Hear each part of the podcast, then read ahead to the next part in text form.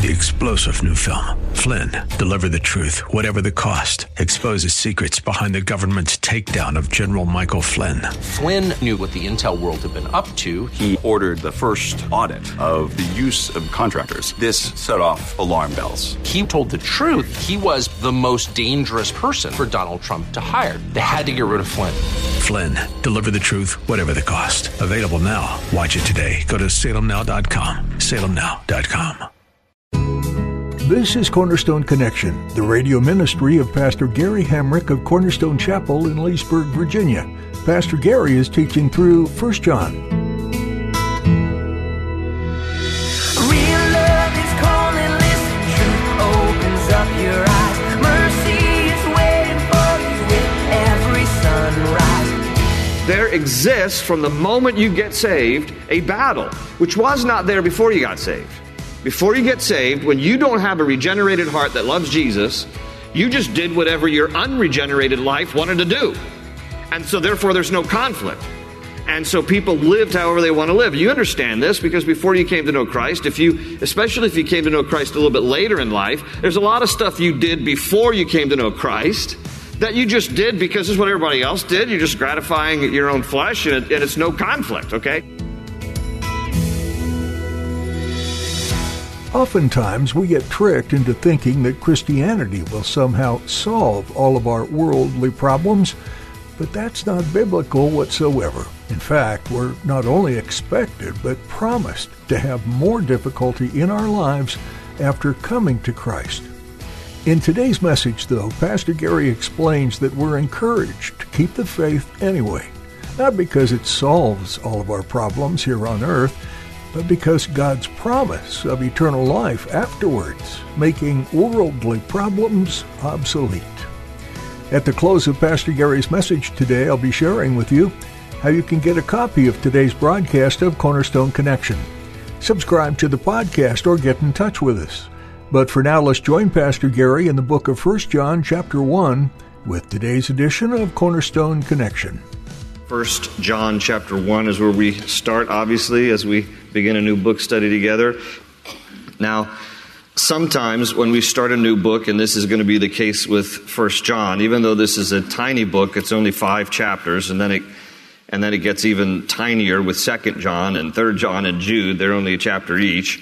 Is taking time to give an introduction, and it just so happens that this particular book it needs a little bit lengthier of an introduction, even though it's a tiny book because of what is happening in the first century when John writes this. So I'm going to give an introduction and then we'll see if we can get through chapter one. But for you note takers, this is a book that bears the name of John in the title. And so it was written by him around 85 to 90 AD. John's pretty old when he's when he's writing this. He was the youngest of Jesus' apostles.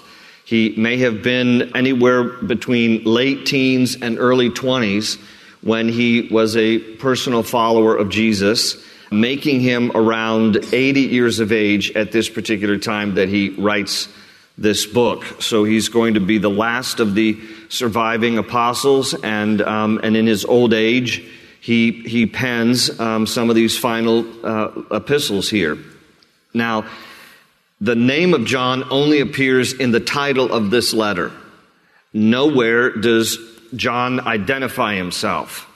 And yet there is evidence that he is the writer. So you have some liberal theologians who will say, we don't really know who wrote the, the letter of First John. And so even though this book does not bear his name, he doesn't, you know, like a lot of Paul's epistles, he begins or ends by referring to his own name.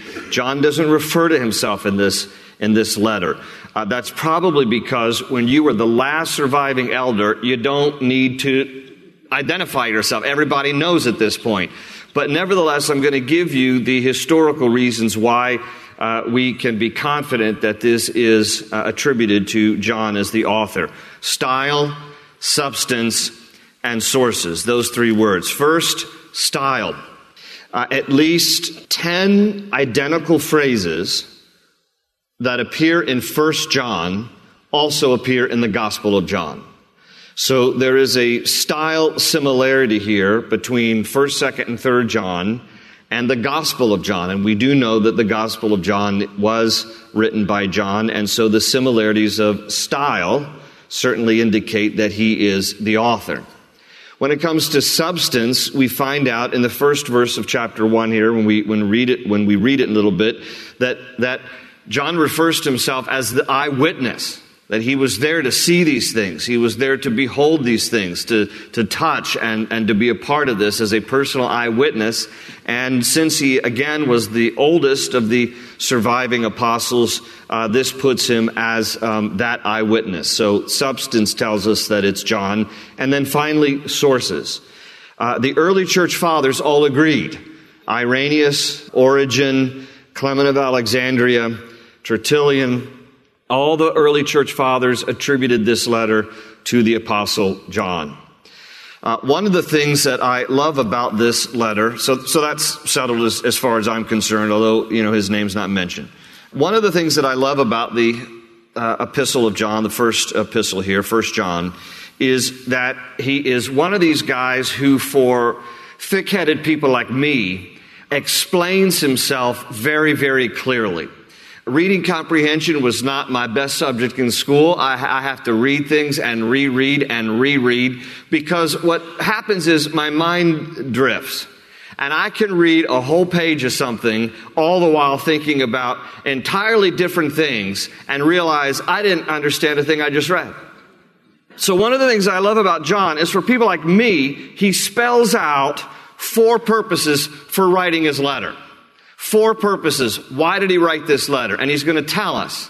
The first is to make our joy full or complete. And I'm just going to take you through these verses so you see just how plain this is. So, chapter 1, in verse 4, where he says, And these things we write to you that your joy may be full. Doesn't he spell that out for us? He says, here's one of the reasons I'm writing this epistle to you. I want, in your relationship with Christ, I want your joy to be full. I want it to be complete. The second reason, another reason he says he writes this, is to warn us about habitual sin. Look at chapter 2, verse 1, where he says, My little children, these things I write to you so that you may not sin. And so again, he spells it out for us. Now, we're going to see in a moment that this does not mean that Christians don't sin at all. But again, I use the word habitual sin because he's talking here about as believers, it's not that believers are sinless. It's that as believers, the older we get in Christ, we should sin less. All right? Everybody understand that little play on words? And so one of the things here that is problematic in the life of a believer is when we still live like we used to live before we became a believer. And so that's inconsistent. So he writes, another point of his writing is be careful of, of habitual sin. That is not a characteristic of a follower of Christ. Number three, he tells us also plainly in this letter, I, am writing to refute false teachers. Look at chapter 2, verse 26. Chapter 2, 26, these things I have written to you concerning those who try to deceive you. So again, it's just very plain talk. These things, another reason that I've written to you concerning those who try to deceive you. So he, he writes to refute false teachers. And then finally, uh, number four, he writes to assure us of our salvation. Chapter 5, last chapter, verse 13. Again, he just spells it out very plainly to us. Verse 13 These things I have written to you who believe in the name of the Son of God, that you may know that you have eternal life and that you may continue to believe in the name of the Son of God. So it's, it's intended to be a letter of encouragement. Now, I will tell you that when you read First John, I remember the first time I read it as a young believer, as a teenager, and I thought to myself, when I got through reading First John, I ain't even saved. Because the way he writes about if you do this and you do this and you do this and you do this, you can't claim to have fellowship with the Lord. And I and I was doing this and I was doing this and I was doing this and I was doing this. So I was realizing I, I don't think I'm even saved. He actually writes to assure us of our salvation, so that by the time we finish the letter, we will be more secure and confident in our walk with the Lord. But it is a challenging letter, in that it is going to confront us. It confronts us with sloppy Christian living. And it's going to challenge us. These are the kind of things that you should do as a believer and should not do as a believer.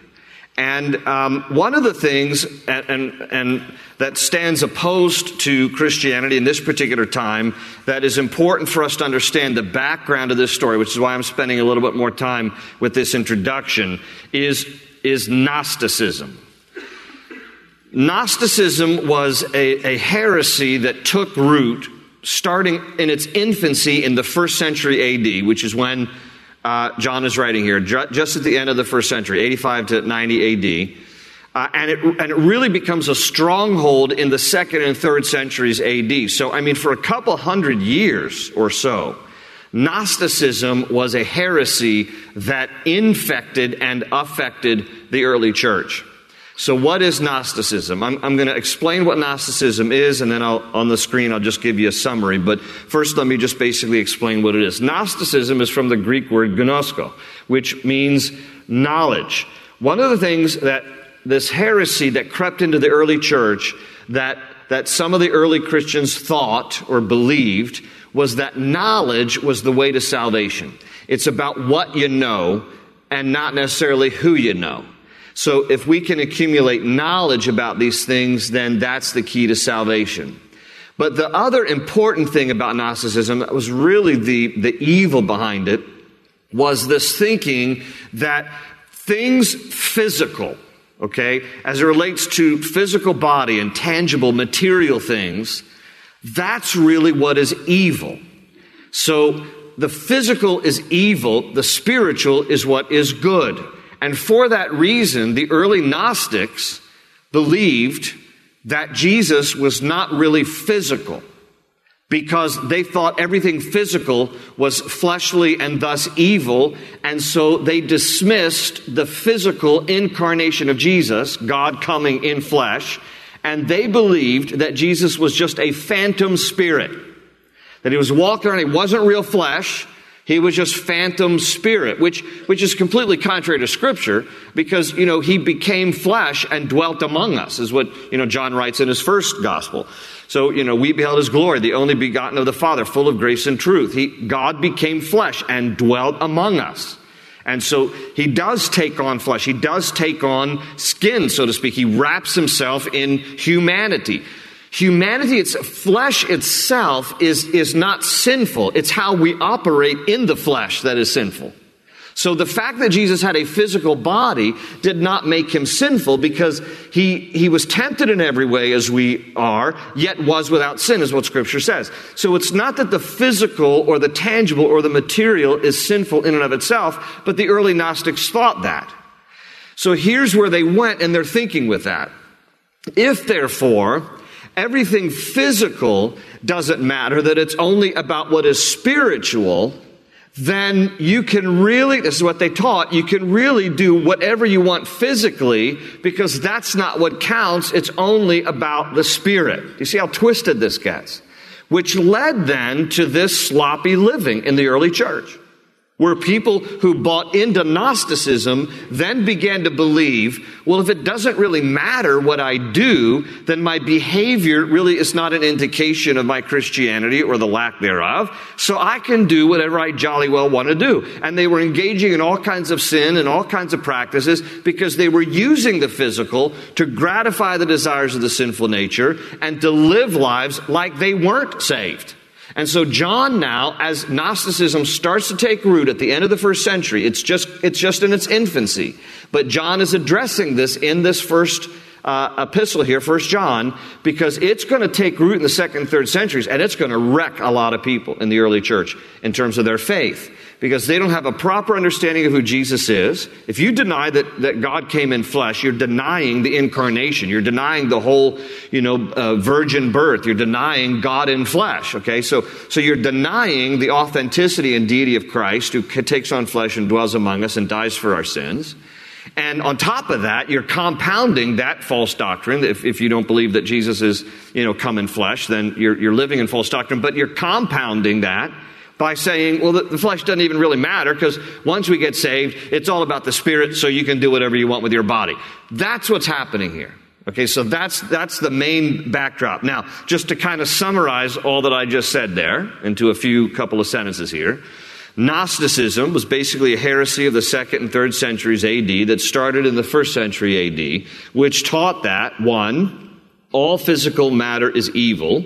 Therefore, Jesus did not have a physical body, he was a phantom spirit. And number two, since only the spirit matters, anything you do physically doesn't matter. So that's what Gnosticism teaches. That's what a lot we're buying into. And John is spending his time primarily, and as he writes First John, to with that backdrop in mind, addressing some of the problems that were prevalent in the church. But here's the thing, you know, even though Gnosticism is not an issue today per se, we can still get into that kind of sloppy living where where we just start to think, you know what, it's all about, you know, your spirit and going to heaven when you die, and we're going to shed this body of flesh anyway, so does it really matter what we do with our bodies? It's not really about the body, you know, for, from dust we were created, and to dust we shall return. And then a lot of people just get um, really lazy in, in their spiritual disciplines and living for Christ and not gratifying the desires of the sinful nature and dying to self. You know, all, that's a whole part of the Bible that relates to us as Christians about dying to self, taking up your cross daily, you know, crucifying the flesh. There exists from the moment you get saved a battle, which was not there before you got saved. Before you get saved, when you don't have a regenerated heart that loves Jesus, you just did whatever your unregenerated life wanted to do. And so therefore there's no conflict. And so people lived however they want to live. You understand this because before you came to know Christ, if you, especially if you came to know Christ a little bit later in life, there's a lot of stuff you did before you came to know Christ that you just did because it's what everybody else did. You're just gratifying your own flesh and, it, and it's no conflict, okay? Then you get saved. Now your moral conscience is awakened because of your love for Jesus and, and, and Him living within you. And all of a sudden now you're conflicted. And some of your friends want, want you to go where you used to go, and you're like, ah, I'm not sure if I should go there anymore. And, and, and, you know, you're thinking about doing some of the things you used to do, and you're like, ah, I'm not, I don't think I should do that anymore. Because now this conscience factor kicks in. Because now you actually have a, this moral awareness, and you have this heightened understanding of wanting to please God. And when you want to please God, you realize there's a lot of stuff that your flesh wants to do that is not pleasing to God. And so this is, this is the challenge for us as Christians. You know, Christians can go around, anybody can go around saying, This is what I believe. But your belief needs to match your behavior. And if it doesn't, you're a hypocrite. That's what it comes down to.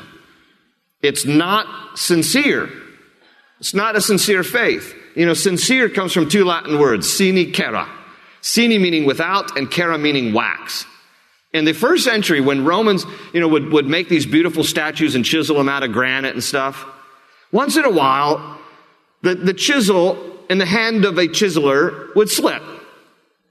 And they would be making this beautiful statue out of granite, and all of a sudden, boink, off goes the nose. And I'm like, ah, you know, I just, I just made this beautiful statue of Aphrodite and, and now she's missing a nose. What am I going to do? And here's what they would do. They would soften wax and they would take the wax and then they would do a little plastic surgery on Aphrodite and they'd give her a nice, beautiful nose and, and then they'd sell it like that. And you'd come along on the market and you'd buy a little, if you, you know, weren't a Christian, obviously, you'd buy a statue of Aphrodite and you'd put her in, in, the, in the front window of your house and you'd think, this is beautiful. I paid a lot of money for this. Everybody who walks by is going to see my beautiful statue of Aphrodite. And then the hot summer heat comes through the window. And all of a sudden, Aphrodite, you know, she's not as Aphrodite as she, you thought she was. Because now her nose is melted all down her face. And you're like, what's this? Oh, somebody made it with wax. So sine cera is when it's legit, no wax. Okay? And this is what God calls us to be as Christians. No wax. No, nothing fake. That we have to be sincere and authentic in our relationship with Him. And this is challenging stuff. Because every single one of us, truth be told, our flesh wants to dominate. Our flesh wants to rule. And, and it's going to be a constant battle until the day we die and shed this body of flesh so that then we can fully be with a glorified body and our spirit combined with our glorified body in the presence of the Lord. No more temptation, no more battle from within, because we are an undivided soul with a regenerated body in the presence of the Lord forever and ever. How many people are looking forward to that day? Amen? 1 John 1, verse 1.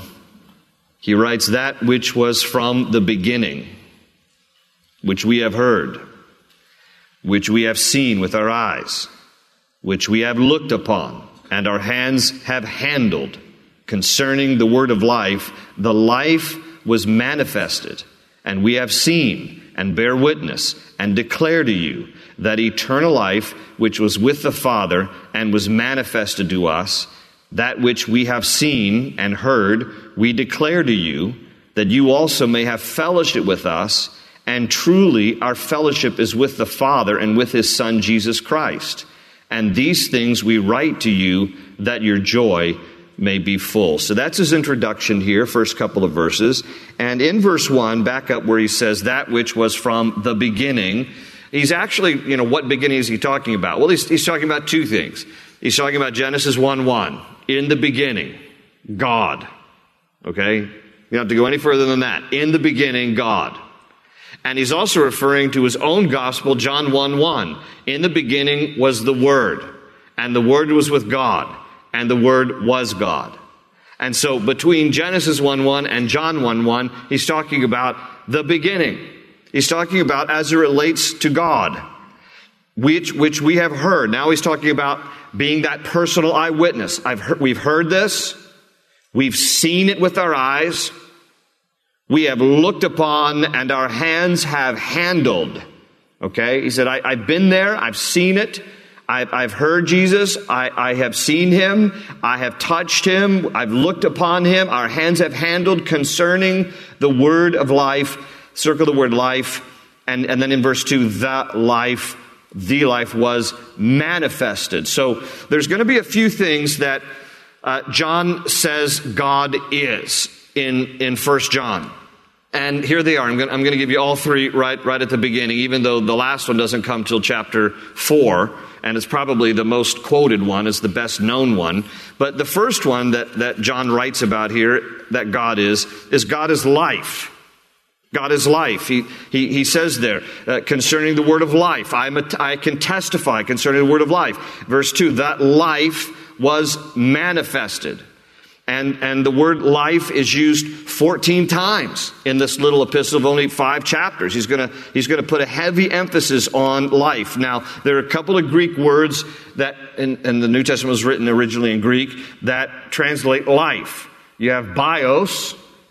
We, we know that one, right? Biology, the study of life. That's physical life, natural life. You have psuche, which is really the study of the soul, but it's sometimes translated in the Bible as life. And then you have the Greek word zoe Z-O-E. And Zoe makes a, a, pretty girl's name too, but Zoe in the Greek means life that is eternal, the fullness of life. The fullness of life. And, and Zoe, really, that kind of life we can only have through a personal relationship with the one who is life, that is the Lord. And so this is the kind of life that he's talking about here. Uh, Jesus said in John 14, 6, I am the way, the truth, and the life, Zoe. No man comes to the Father except through me. So, even by Jesus' own testimony, if you really want to have the fullness of life, if you think to yourself, you know, I don't really feel like, you know, I, I feel like something's lacking in my life. That might be because you don't know Christ, because He is the fullness of life. And once you know Him, you know fullness of life like you've never known before.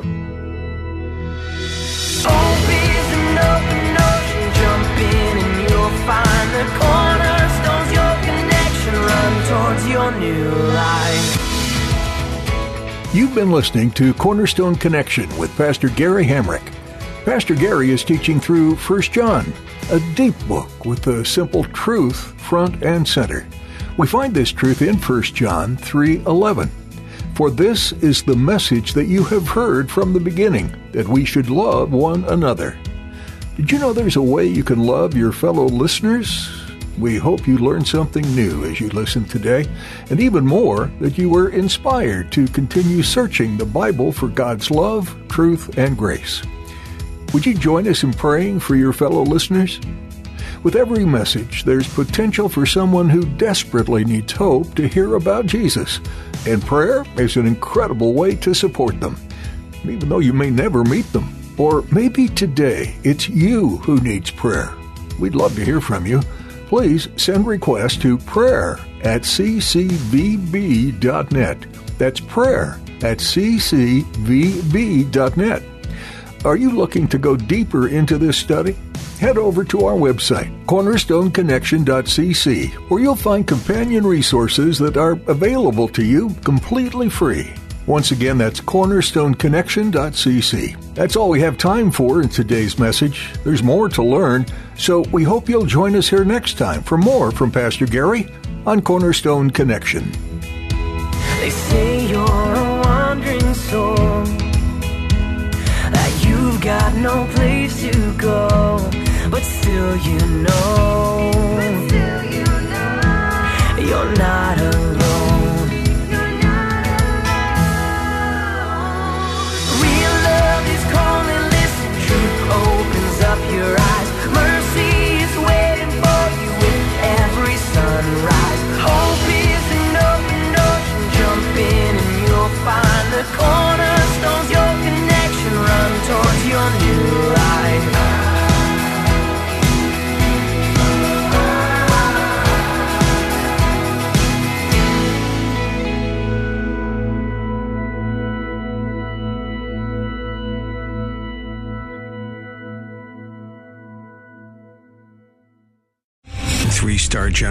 Michael J. Flynn, head of the Pentagon Intelligence Agency, knew all the government's dirty secrets. He was one of the most respected generals in the military. Flynn knew what the intel world had been up to. He understood its funding. He ordered the first audit of the use of contractors. This set off alarm bells.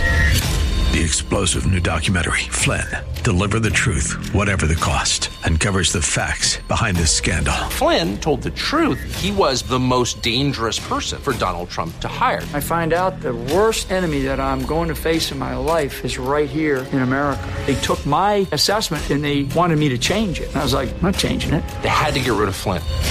With in depth interviews, archival footage, and never before seen personal records of the man behind the headlines. I just felt like I was drowning. Flynn, Deliver the Truth, Whatever the Cost. Available now. Watch it today. Go to salemnow.com. Salemnow.com.